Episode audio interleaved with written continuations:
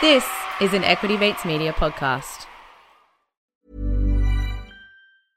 Hey, folks, I'm Marc Maron from the WTF Podcast, and this episode is brought to you by Kleenex Ultra Soft Tissues, your ally to help tackle your allergy symptoms this season. I love the change of seasons, but nobody loves pollen and all those other things floating in the air that make you sneeze during this nice weather. Kleenex Ultra Soft Tissues are hypoallergenic and allergist approved, so fight back against watery eyes and runny noses without worrying about irritating your skin. For this allergy season, grab Kleenex and face allergies head on.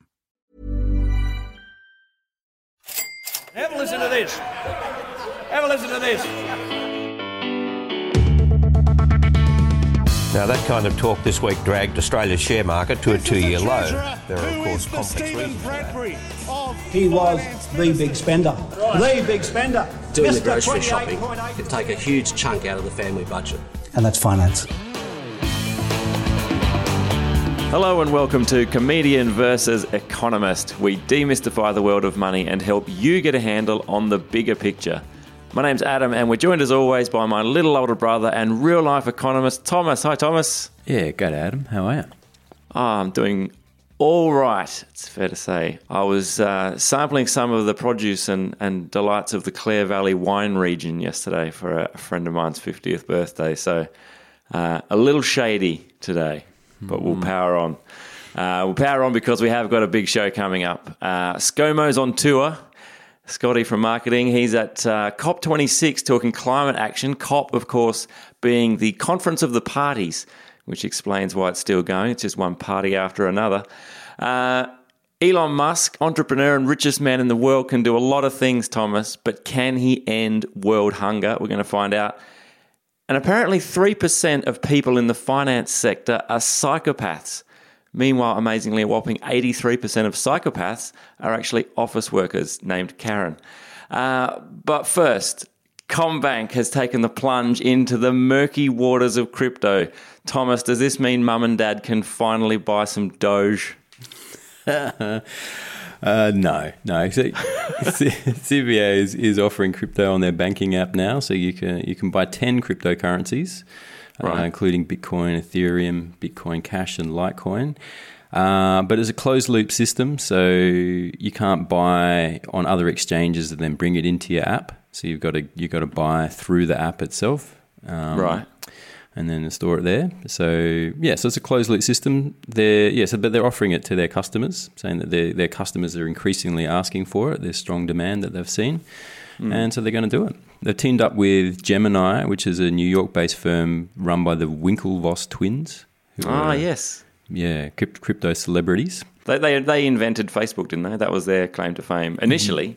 Mm. And then Zuckerberg stole it and turned it into billions of dollars. That's then the renamed legend. it. He's called it Meta now. um, but they went off and just made billions anyway. Yeah, they did. uh, yeah, crypto. They, they turned out all right.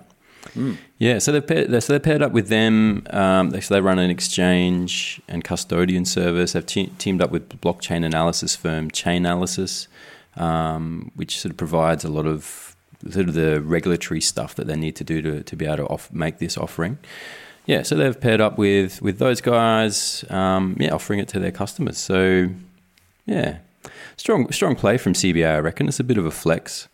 Like they're, they're, they're the first big bank to offer it, and I think one one of the things I've seen the, in the, the reporting of it is saying it's it's a good strong play for them because crypto is just cool, right? Like it's cool right now. It's something young people are into, and so there's this big branding power in this by just going like, yeah, yeah, we're down with crypto. You can get crypto hmm. through the app. Doesn't that come with risk though? Because because the crypto space is is famous for being so volatile. Like hmm.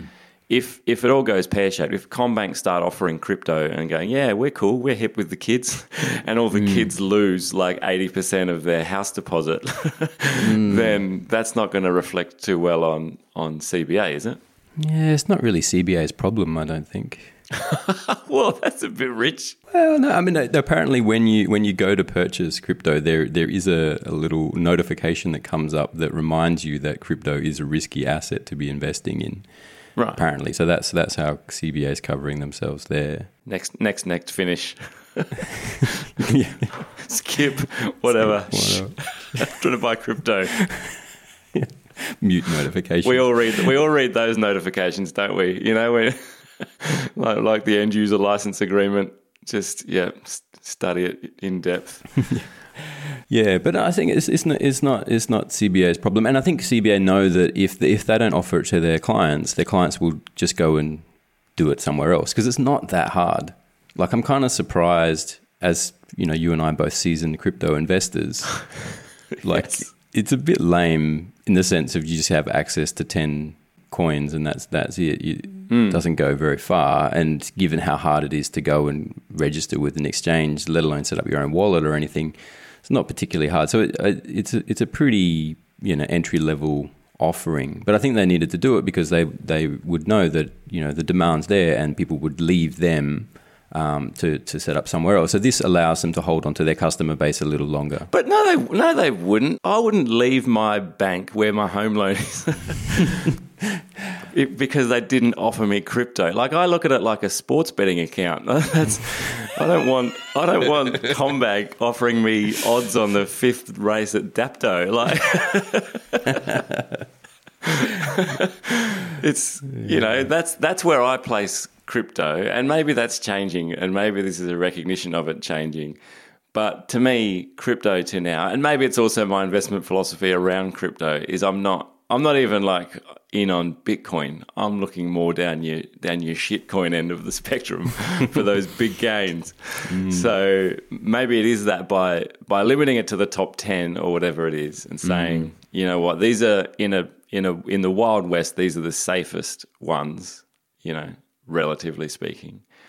But I don't know. I'm not. I, yeah, I don't really buy that, that anyone's leaving Combank because they they can't buy their crypto there. Not not leaving Combank, but like leaving the Combank ecosystem. Is Like they want to hold, they want to be the home of people's finance. Like they want to offer and like full solution. It's like it's retail, it's everyday banking, it's insurance, it's it's uh, wealth management, all of that sort of thing. And so crypto is part of that ecosystem. And so as much as possible, CBA wants to in, own an entire the entire ecosystem for each of their customers as much as possible. Uh, and, and I think that's the idea, and that's that's the motivation driving it. I think I think I think the interesting the interesting thing for me is like a lot of people, particularly in the crypto community that I'm reading, talk about how this legitimizes crypto, and and I don't I don't think that's the case because CBA has no skin in the game here. You know, like they're they're not up for losing any money. They're not investing their own assets in in hmm. crypto. They're just off making it available to their to their to their customers. I f- I feel like I feel like the analogy here is like if you bought a plane ticket to Afghanistan and hmm. you bought it and then you go, well, Qantas is willing to fly me to Afghanistan, therefore Qantas thinks Afghanistan is safe and a good place to mm. live in. But that's not what Qantas thinks. Qantas thinks that they can take your money and fly you to Afghanistan and not get shot down. Like, and that's that's all that they, that's all that that implies that they can mm. drop you off and get out of there before before they get burnt.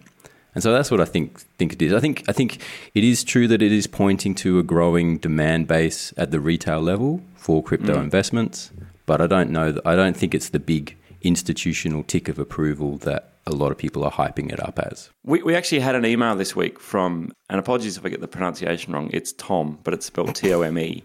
So before, before you hang it, you, you hang me out there. But um, but he was uh, sort of asking the same thing. He's saying like, is this you know CBA getting into it? They're, they're kind of going into it without carrying any of the risk. So hmm. so they're able to offer these products without carrying any of the risk. And I think a lot of the trading platforms really do that, don't they? They're essentially hmm. offering you a way into the market, but without carrying the risk. Like they're not hmm. they're not holding anything. Are they? No. I mean, CBA is not holding anything in this instance. No. You, you're just they're just the vehicle with through which you can buy some crypto. But then I also read a quote the other day that said, "If it's not your wallet, it's not your crypto." So where does it sit? Uh, yeah, with I mean with Gemini, I think. So they just Right. give you yeah. So it's on. Uh, well, the part of the, part of the thing is there's know your customer regulations on the banks. So you, the banks to prevent money laundering, they have to know where the money is and who who owns it. And so there's there's zero privacy around your ownership of crypto through CBA's banking app. Which is kind of interesting because that's often touted as the big selling point of Bitcoin is that it's completely anonymous and no one has any idea who owns what. But Hmm. CBA has a ledger of what you own in terms of crypto, in terms of your crypto holdings. So, and you can't transfer it out to your own, to like a cold storage wallet, No, something no, like that. No, That's part of the deal, part of what you sign up for. Yeah, yeah, exactly. Which I don't Exactly. imagine, you know, I don't imagine there's too many boomers banking through CBA dipping their toe in the in the crypto sphere and Hmm. immediately going, well, this is all well well and good, but I'd really like to offload this into my cold storage wallet. in the refrigerator down in the shed. Do you reckon this is the start? Will, will we be able to buy things at like? Can you shop at Woolies with crypto soon? Like, is this once it becomes mainstream? Can you will they link it to your debit cards and start using it in that way? I still think that's a fair way off. Like you can't you can't purchase anything with with this. This is this is purely an investment. And Matt and they asked Matt Comyn whether he thought uh, Bitcoin was an investment, a speculative investment. Like, an, is it an asset class or is it a is it a currency? And he danced around. Or is it a lotto ticket? and he, he didn't really want to be drawn on that question.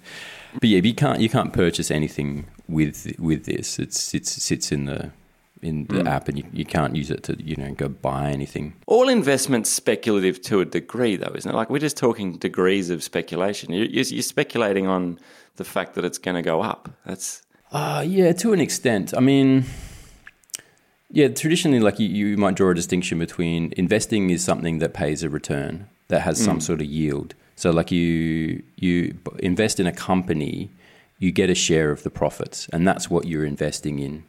Theoretically, like you know, mostly you you you you're buying because you want the value of your companies to go up, but you're investing. In theory, you're investing because you want a share of those that company's profits when it comes to currencies, and not just blockchain, but like uh, Bitcoin, but all currencies, you, there's no yield, there's no return from owning Aussie dollars, US dollars, Bitcoin, whatever. And so, as an investment vehicle, it's purely speculative. It's in the sense I'm just buying because I think it's going to be worth more when I want to sell it. right. Okay.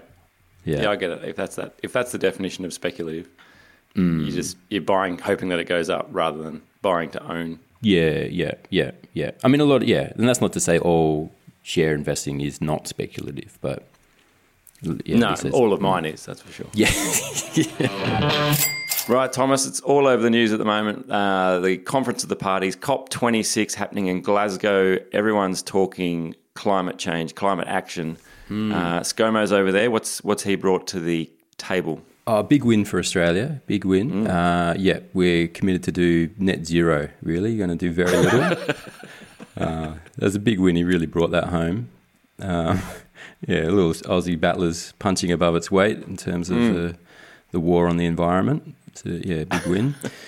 we did have the Australian stall apparently was splashed with the branding of Santos, uh, big gas producer. Climate action brought to you by Santos. yeah, yeah. Is that what it was? Yes, yes. No, and they, they were touting the uh, carbon carbon capture technology um, as uh, saying this is this is Australia's contribution to. It's cutting edge. It's cutting edge technology, isn't it? yeah, well, So yeah, it's cutting edge it hasn't been invented yet. yeah, it hasn't. No, yeah, it's it's a distant future. Like he's a visionary, Scott Morrison. He's looking way into the future and pinning Yeah. all of our contribution to saving the planet on this fictional technology that's going to Mm. be delivered by some of the companies that just happen to be big financial backers of the coalition. Just as it happens, mm. but yeah, but carbon ca- carbon capture technology doesn't really work yet. We did did have an announcement through the week actually that um, that Gorgon uh, has spent three billion dollars to is run by Chevron um, up in WA, I think it is. They're running a carbon capture process up there, and it has sequestered five million tons of carbon dioxide. Well, that's good. Um, yeah, well, it was supposed to do forty, so Wow. It's a little It's a bit of a start. miss. It's a start, yeah. it's a start. Significant milestone was Chevron's words. yeah. Um, Yeah. yeah. but they're now having to you go. You can't back. get 40 without five first, can you? That's so we're, we're on the way. It's in the bank. Yeah. Right. Yeah. So yeah, so yeah, hanging the hat on that, selling that to the world. I mean, kind of the funny thing here, as as an economist looking at this, is you had the carbon tax, right? So so Gillard brought in the carbon tax, and this was widely seen in economics. A carbon tax is seen as a pretty or a carbon price. It kind of works out being the same thing. Uh, as seen as a good way to do things because you set the price and then the market decides how it's going to meet that meet those targets, and you, you could create market incentives and and with that incentive process, the it, it brings together your most efficient uh, solutions. It brings them to the fore and promotes those. How does it do that though? It, it, does it do that by so it puts a price on carbon? Is that is that Yeah. what it does? It puts Yeah, a price yeah. on carbon, and then it gets what more expensive the more you know. How is how is the price calculated? How is it? Uh, it's just it's just set. So like if you if you're gonna if you're gonna uh, emit carbon, then you have to pay a price depending on how much carbon you're emitting, and the price Right. is set by the government.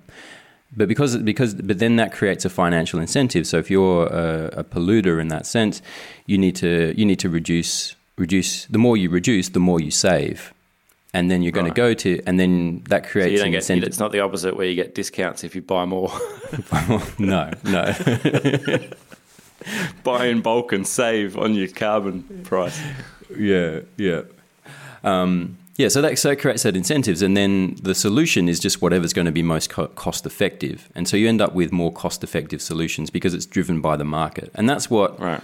in, in, in economic theory, that's what the market does very well, is it, it, it allocates resources efficiently to their best use. And it does that naturally without having to get all hands on in it and kind of figure it out manually. The market just takes care of that. Like it is able, the market as a system is able to process a lot of complex information because there's a lot of people looking at it, and the price, me- the price as a mechanism transmits that information through the system very quickly and very effectively. What's a what's a practical analogy that people would understand?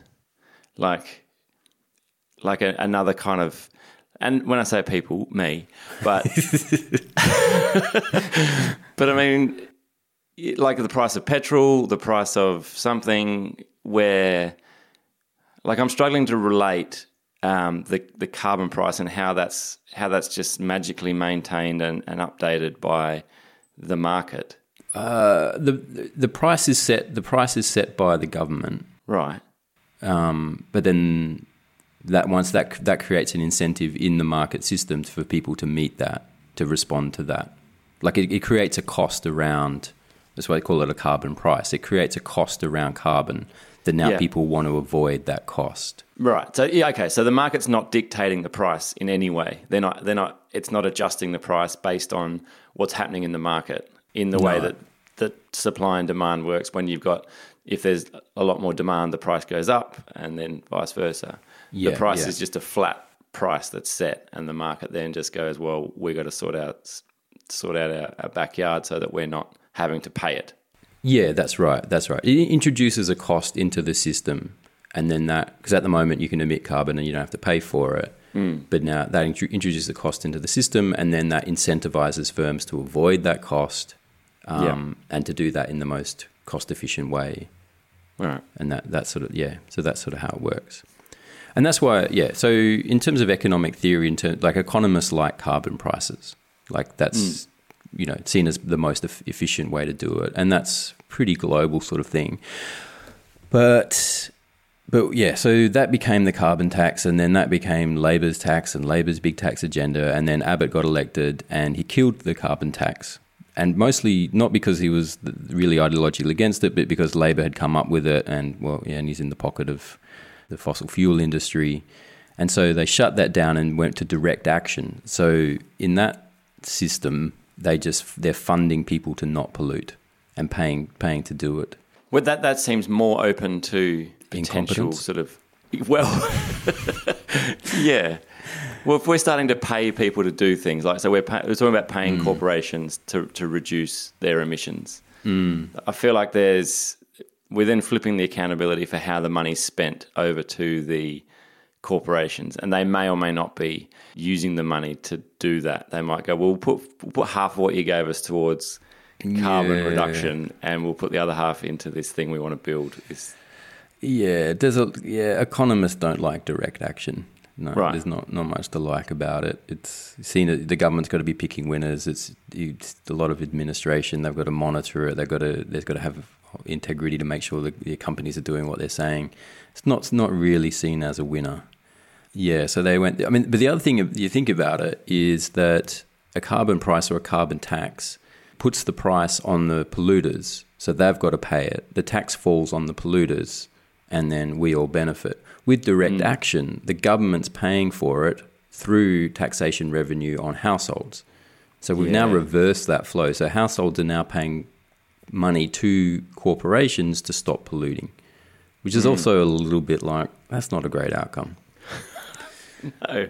But it gets worse because we've now gone to direct action where we're now paying companies like Santos. So Santos just got a um, a grant, yeah, funding on a controversial government scheme that pays companies to lower emissions for more carbon capture technology. So we're now taxing households to pay corporations for technology that at the moment doesn't actually work. right. Hmm. Yeah, it's not good, is it? It's a bit lame. It's a bit in the middle of a climate crisis. It's a bit lame, and and it's and it's sort of like I don't know. The thing that they, I do find this personally quite frustrating is that you know we often talk about coalition being being the the political party of business, but it's not of business in general. It's not of free markets because this is the ex- exact opposite of what free market economists would tell you to do. It's the company of particular businesses and the businesses are, that are paying their donations. So, yeah, it's it's it's yeah, it's a, it's grim. Like I'll be honest, there's not a lot not a lot of joy in this story for me. Right, and so so this is the solution that we've taken to to the the, the COP twenty six. Um, Mm, yeah. How was it received?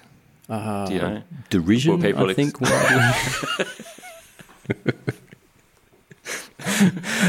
Other countries are just like, wow, you must have some very wealthy citizens. yeah, no, I don't. I don't think there's a lot of respect for Australia on the world stage right now. But uh, I don't know.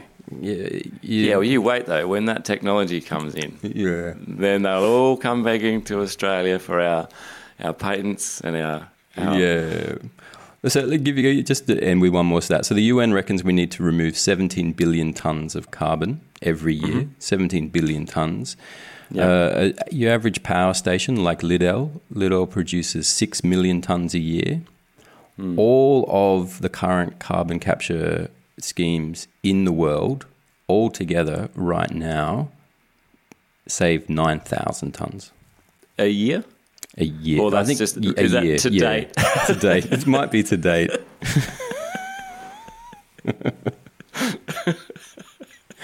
Tons captured since inception.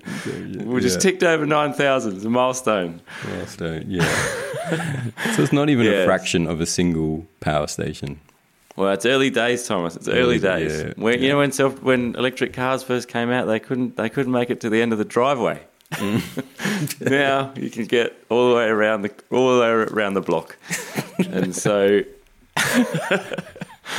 no, but you're right. It does seem a long way off. I'm sure it's ScoMo's got it under control. It's in safe hands. All right, let's take a quick break there. We'll grab a word from this week's sponsors and be back with more comedian versus economist right after this. Ready to pop the question? The jewelers at BlueNile.com have got sparkle down to a science with beautiful lab grown diamonds worthy of your most brilliant moments. Their lab grown diamonds are independently graded and guaranteed identical to natural diamonds, and they're ready to ship to your door. Go to BlueNile.com and use promo code LISTEN to get $50 off your purchase of $500 or more. That's code LISTEN at BlueNile.com for $50 off. BlueNile.com code LISTEN. Even when we're on a budget, we still deserve nice things. Quince is a place to scoop up stunning high-end goods for 50 to 80% less than similar brands. They have buttery soft cashmere sweaters starting at $50, luxurious Italian leather bags, and so much more. Plus, Quince only works with factories that use safe, ethical, and responsible manufacturing. Get the high-end goods you'll love without the high price tag with Quince. Go to quince.com slash style for free shipping and 365-day returns. Welcome back here on Comedian versus Economist. Don't forget to check us out on Facebook and Instagram at CVE Podcast. Or we'd love it if you sent us an email, cve at equitymates.com or via the website equitymates.com forward slash CVE. And in fact, Ariel sent us a message uh, via email and she was asking about Elon Musk's, she wanted to get our thoughts, probably your thoughts mostly, Thomas, it's fair to say, on Elon Musk's comments about ending world hunger. Um, so I don't know, you would have seen this during the week. Um, the head of the World Food Program said there was a headline that read that we can end world hunger with $6 billion, uh, which is only 2% of Elon Musk's wealth. And Elon said, I'll give you 6 billion if you can prove how it will work. And then the World Food Program guy was like, well, it won't work, but can we have 6 billion anyway, please? and then just pause. and Elon Musk has left the conversation. So, um, what did you make of it? Uh, yeah, I mean that's right. I mean to be fair to to the so the the World Food Program won the 2020 Nobel Peace Prize because it's ending mm. hunger. Particularly, it's, it's been waging a campaign to stop the use of hunger as a weapon of war. So doing some good work. And so the the head the head is David Beasley. He he got he did an article. He did an interview somewhere, um, and basically they're saying they're six billion short of their their fundraising target, without which forty two million people are going to die you know, by the, on right. their estimates. And he's saying, look, that's only you know two percent of Elon Musk's wealth. He could maybe he could chip in, and then they they turn that into a headline, which is Musk could solve world hunger with six billion which wasn't actually the point he was making. And Musk was like, oh, well, if I can do that, you show me how, and I'll give you six billion. And he's like, well, okay, so that's not actually what I said. Uh, won't solve world hunger, but it will prevent geopolitical instability, mass migration, and save 42 million people on the brink of starvation. Not enough, said Elon. not good enough. no, well, it's, it's, ending world hunger with my six billion, or it's nothing. I don't want any of your geopolitical stabilization. no, yeah. Well, I mean, the funny so the weird. I don't know. So this, I was following this conversation up today to see where it mm. went. Um, so yeah, so David Beasley said this. Said, "Let's talk. I'll fly to you if you want. It's not as complicated as Falcon Heavy, which is which is one of SpaceX's heavy heavy space launch vehicles. Uh, mm. Uh, but there's too much at stake to not have a conversation. I'll I can be on the next flight to you. Throw me out if you don't like what I have to hear." Musk then, some point, changed his uh, Twitter handle to Lorde Edge and had his account suspended. What? So we, yeah, so we haven't we haven't his, his account suspended, so we haven't heard from him uh, since then. That explains why there hasn't been a lot of movement in Doge recently either. Uh, yes, yeah, yeah. Right. Is it still suspended? Is, is Elon Musk's account genuinely suspended? That's what, that's what it that's what when I was on Twitter today. That's what it was telling me. Really? Hmm. Yeah, I, I, don't know what for. Didn't didn't tell me what for, but yeah, I, did, I, did. I don't know. Did you ask? did you let them know who you were? yeah. oh, I'm recording tonight. Can you just? Yeah. I really want to be current on this. right. Yeah. So yeah, ending ending world hunger isn't as simple as just giving people lots of food because the, as as the WFP notes that it's like conflict is one of the biggest sources of famine, and so mm. the the big flashpoints for famine right now are Yemen, South Sudan, Nigeria, Afghanistan. Um, yeah, so the conflict hot points. So there, there, that's where you're likely to have have people fall into famine, and so that's not so much a question of like once you once you've got conflict, then getting food to people becomes a real challenge, regardless of the economics. That said, we're also in the like we're also in the middle of the COVID crisis, which has created a whole bunch of whole problems as well. I was talking to a mate of mine, which I can't mention his name because he's an actual economist and doesn't want to be associated with hacks like us. Um, he, we'll get him on the show. yeah, should. We'll blur out his face. Put a filter on his voice. Yeah, but no. So you say like there's energy costs are up, so that that feeds into food prices. But one of the weird things about it is that there's now biofuels is being seen as a sustainable energy, but biofuels are run on things like corn and things like that. And so poor people in the world are now competing with biofuel companies for for basic grains and things like this. Right. Which is a, which is a real tra- challenge. And the other thing is that yeah, that, that not only are poor people in developing countries competing with biofuel companies, they're also competing with cows. That a lot of grain and, and world food goes to f- feeding cows in the developing world, and because the develop so in the developed world and the developed world loves their cows so much that yeah they're willing to pay a good price for it. So they're getting outbid by by cattle farms. So this, this is sort of some of the challenges that that the UN's worried about right now, and, and it's looking at potentially going to be quite a quite a challenging year. China, there's a Bloomberg was running a story saying that China is uh, warning people to stock up on food because they're worried about what's going to happen coming into winter. That's a desperately sad situation that people are going hungry so that we can feed cows so yeah. that we can eat them. That's that's pretty horrific when you put it in those terms. Yeah, it is. It's yeah. That's that's not humanity winning. No, it makes think. me feel very guilty about my lunch in the Clare Valley yesterday. Yeah, delicious as it was. that's right. I mean, inequality is pretty brutal, and I think like you don't often realize this living in Australia. Like we, you know, how just how wealthy and lucky we are. Yeah, we the rest of the world is nowhere near as lucky as we are. So, yeah. I mean, the other thing it highlighted to me was just the the enormous wealth that someone like Elon Musk has. Like, he's the richest mm. man in the world now by like a country mile. I think he's mm. he's like richer than the next two guys put together, and those guys are pretty stinking rich. so yeah, it's kind of the fact that he that he could potentially even come close to making a significant contribution with two percent of of the wealth mm. and releasing six billion onto the world to make even even a, like a big dent in a problem like world hunger. Mm. Just kind of says to me like so we pay fifty bucks a month um, to World Vision, right? Mm. That's that's one of the things that we do to to give.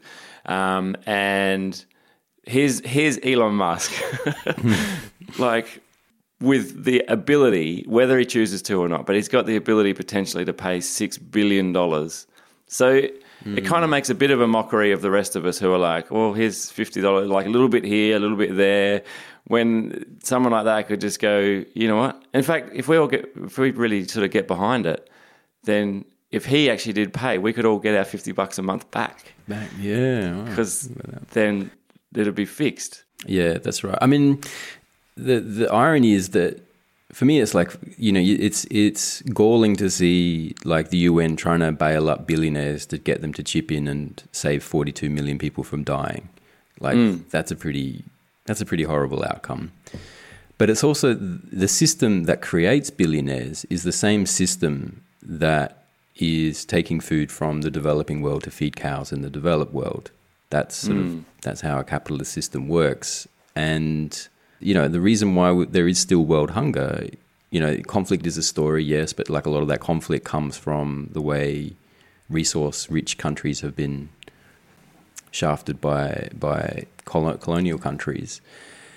So there's there's a sort of systemic kind of picture here that I don't know. Maybe, maybe it's sort of coming more into the fore and kind of see like, yeah, the world that gives us billionaires also gives us 42 million people on the brink of starvation. Interesting. In fact, Ariel, um, we can just finish with this just super quick question that she had here. What would a realistic What would a realistic roadmap out of world hunger look like, economically and logistically? Thomas, have you got a quick answer to that? uh, bumpy. I think quick answer to that. yeah, it's complicated. All right, quick one to finish, Thomas. And there was a headline that caught my eye this week, one of the articles that you share with me, that said that 3% of people in the financial sector are psychopaths. Mm. Uh, what kind of what kind of detailed, in-depth research went into this statistic? Uh, I think it was just a survey. People self-nominated. Publicity opportunity. oh, yeah, on a scale I don't mind being referred to as a as a psychopath if it gets me in the AFR. Yeah. Yeah. No, they, they were interviewing uh, this guy, Manfred Ketz de Vries, who's um, leading leadership expert. He was a trained economist and then got into psychotherapy and then now teaches leadership.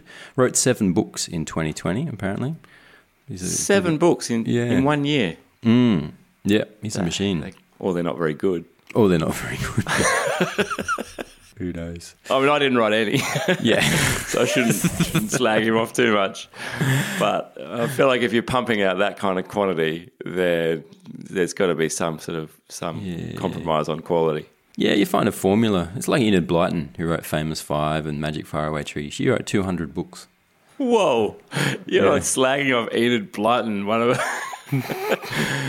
she was one of the one of the greatest children's authors of all time. Yeah, yeah. But she, that's what I'm saying. She had she found a formula, made it work, Just Right. churned it out. And I, I reckon Ketz de Vries is doing the same thing. But yeah, they're they're asking him about yeah, just a general leadership question, and he's like, "Well, he reckons one percent of the population are psychopaths. In the financial sector, it's probably three percent. Probably three percent. yeah. So- Jeez, this is this is falling apart pretty quickly. this, is this is this an excerpt from one of his one of his one of his books? It's probably three percent. Probably three percent. You know, what do you base that on, Manfred? Eh, that's just a hunch. Yeah. I mean, this is a guy who's had to work with financial sector CEOs. So, I mean, it's based on, Right. you know, it's something. Basically, he's just slagging off the people he's had to work with. I don't want to work with the fi- in the finance sector. They're all psychopaths. I mean, I imagine there's a lot of like I think there are a lot of traits that that would serve you well in those kind of high pressure roles. You know, like as a, the psychopaths are typically kind of narcissistic, sort of you know um, self promoters, aren't they? Like, I think so. I don't know. so I think you'd have to have a, be a little bit of a a little bit of psychopath to just have a little touch. Well, yeah. I mean, it's an interesting question. Where does psychopath end and go getter begin? Yeah, you'd really love it if your boss described you as a real go getter. but if someone asked you, is he going for your next job, and you put your old boss down as a reference, if your boss said, well, he was a bit of a psychopath, to be honest. I don't think you're getting that. I don't think you're getting that next job. I actually did. Um, I did. A, I had a quick look on on did some searching as part of my research, my in depth research. The top ten jobs, Thomas, where you're most likely to find psychopaths. Oh, Number ten is a civil servant, so in the public service, probably not, not a great, no, no great surprise. Um, chefs came in at number nine. Oh, yeah. Of course. They're under a lot of pressure. They are. But I, I, that's a bad combination, like That is psychopath with access to lots of sharp knives.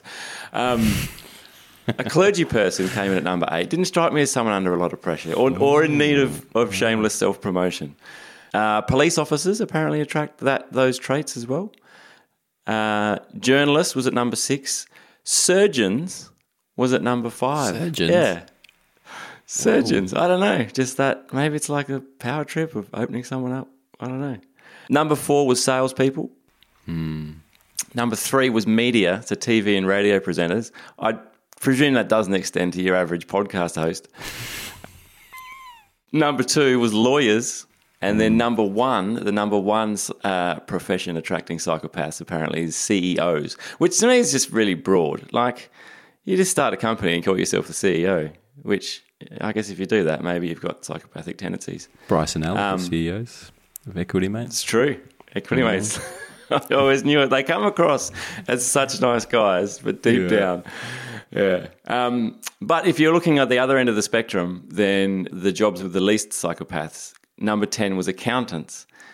Number nine, interestingly, was doctors. So if you go and see a doctor, then you're not likely to find a psychopath until you get referred by the doctor to the surgeon. yeah. Number nine, creative artist. Number seven was a hmm. teacher. Six, charity worker. Number five, a beautician or stylist. That one surprised me a little bit. Oh, I don't know why. I think, yeah. Number four, craftsperson. Number three, therapist. Two, nurse. And number one, a care aide.